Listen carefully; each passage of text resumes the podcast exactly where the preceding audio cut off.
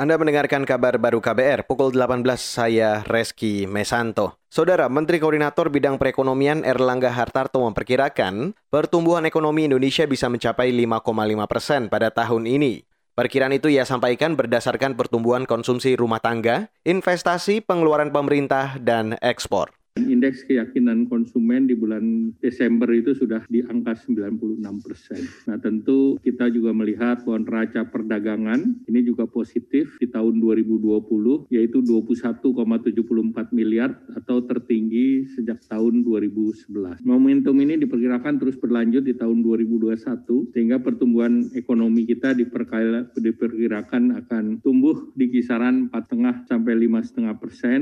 Menko Perekonomian Erlangga Hartarto menyatakan, pemerintah telah menyiapkan sejumlah strategi utama agar proyeksi pertumbuhan ekonomi pada tahun ini tercapai. Di antaranya, mempertahankan konsumsi masyarakat menengah ke bawah dan mempercepat vaksinasi. Selain itu, pemerintah akan mengembangkan strategi pembatasan mobilitas masyarakat di tingkat mikro dan lokal.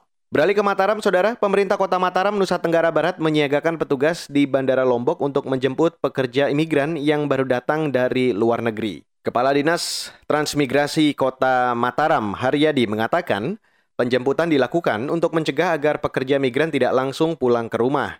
Nantinya mereka akan dites usap dan dikarantina selama lima hari. Tujuannya untuk mencegah penularan COVID-19. Pokoknya hari anu kita jemput hari pokoknya hari Rabu sama Jumat wajib kita jemput ada ada ada yang dari warga kota. Baru di sana setelah didata baru kita tahu dari pendataan itu dari mana. Kalau dari Kota Mataram 31 orang.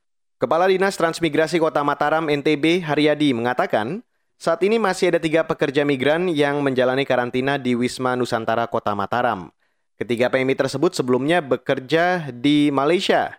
Saat ini kasus COVID-19 di NTB mencapai lebih dari 7.600 orang dan dari jumlah itu 5.900 sembuh dan 300 orang lebih meninggal.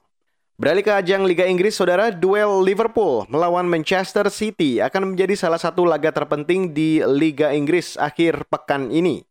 Sebab laga yang digelar di Stadion Anfield ini akan menentukan arah persaingan gelar juara di Premier League.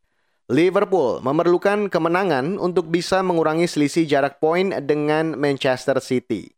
Saat ini City ada di puncak klasmen sementara dengan 47 poin, sedangkan Liverpool menghuni posisi 4 dengan raihan 40 poin. Pertandingan kedua tim akan berlangsung pada minggu malam sekira pukul 23.30 waktu Indonesia bagian Barat. Demikian kabar baru KBR, saya Reski Mesanto.